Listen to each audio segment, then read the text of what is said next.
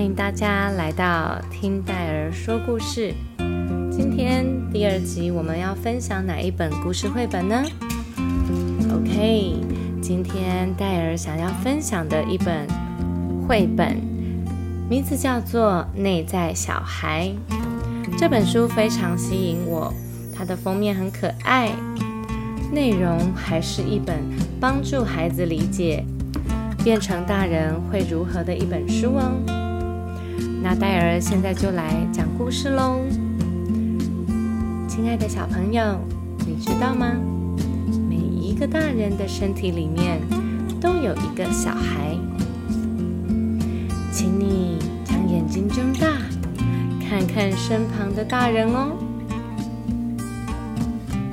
大人看起来总是很忙，压力很大，于是内在小孩就被他们藏了起来。也知道，根本不可。能一直把小孩藏起来的。有时候，大人的内在小孩会跑出来玩。例如，大人跳舞的时候，你看，他们看起来真的有趣又好笑呢。或者，他们想要新玩具的时候，他们通常会说那是梦幻逸品，或说那是他们非常需要的东西。大人和你一样也会感到害怕的。他可能怕一只猫，一只会飞的蟑螂，甚至他怕的是小狗呢。凶巴巴的大人也会有一个凶巴巴的内在小孩。当大人谈恋爱的时候，他们会用娃娃音说话，像是“好吗？我好想你哦。”我爱你，这样的话。奇怪的是，当大人的年纪越大，他们的内在小孩会越来越常跑出来哟。你有没有发现，当阿公阿妈和你们玩的时候，都非常有趣呢？而且阿公阿妈好像也比较包容接纳我们呢。或许就是这个原因吧。童年是非常重要的一段时光，你体会到的事物永远不会遗忘哦。长大之后，在你的身体里还是会有一个小孩，你可能会觉得有点辛苦，你的妹妹可能还是让你觉得很烦，你也会发脾气，就像现在的你一样。不过，应我，你会照顾好。你的内在小孩，并且仔细倾听他们的需要，因为有他们的存在，大人才会更加有趣哦。这是作者亨利·布雷克肖，他为他的父母亲的内在小孩撰写的一本绘本。翻译是海狗房东，手写文字是薛慧莹。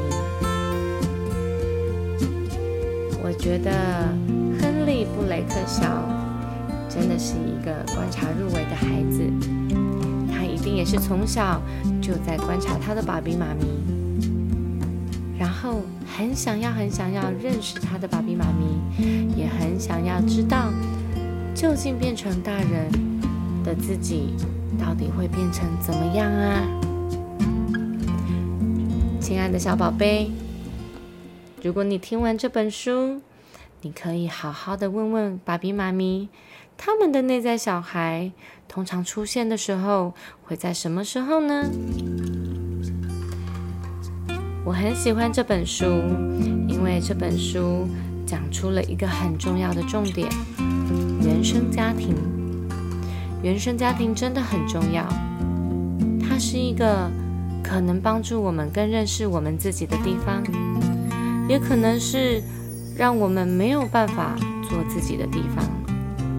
但是小宝贝们，我相信你的家、你的爸比妈咪、你生命中的重要他人，一定是倾倒他们的所有力量来帮助你成为你自己哦，小宝贝们。你们知道吗？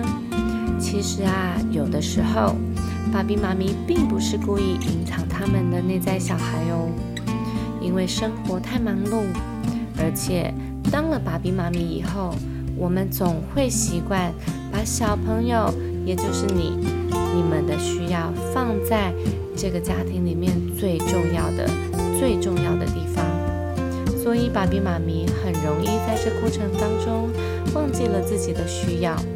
而且工作好忙，然后呢，家事好多。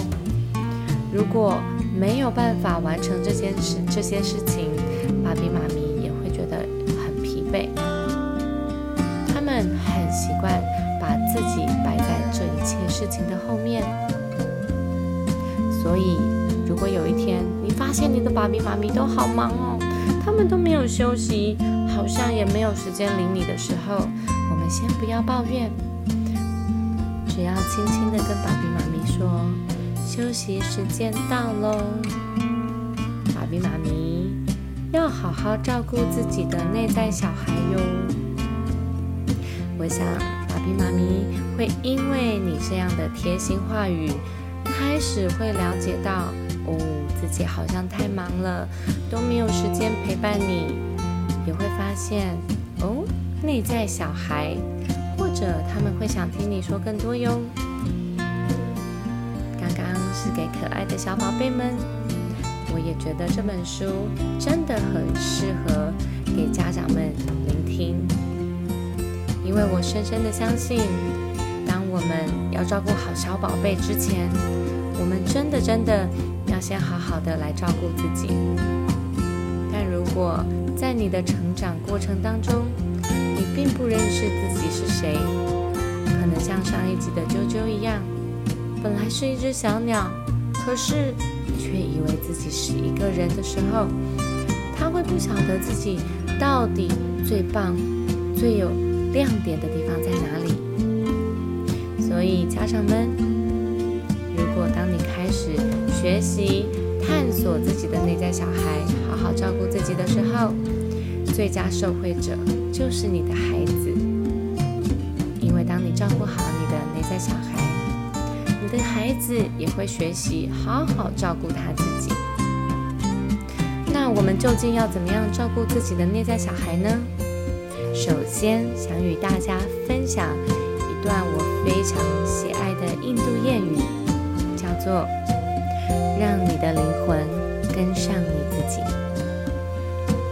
常常在忙碌的工作中、生活的压力中，我们真的很容易忘记照顾自己。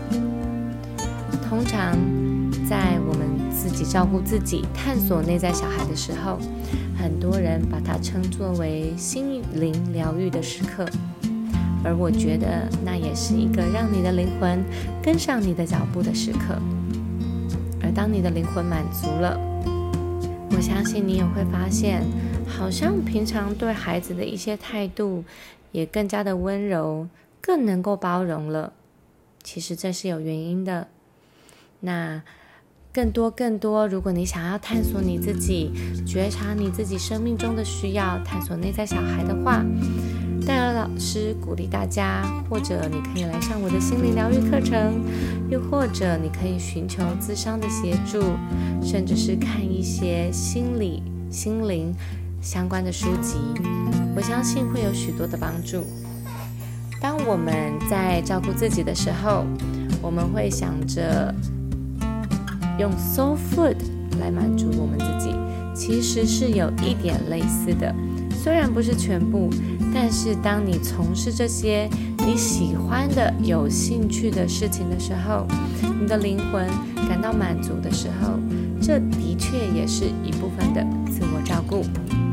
那如果有人说我不认识我自己，我也不晓得我究竟对什么有兴趣的时候，其实坊间有很多团体，像脸书就有非常社多的社团，比如说插花社、摄影社、呃生活改造社，或者是妈妈爱自己社团等等，甚至有些人会参加跑步团练、骑脚踏车、参加散铁。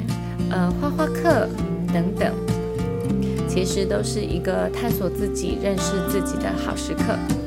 那给自己一两个月的时间学习，若自己真的对这个项目没有兴趣，那也可以再去找下一个。我相信总会找到你有兴趣的部分，甚至是发挥出自己更多的潜能的。OK，听戴尔说故事第二集就到这边结束了。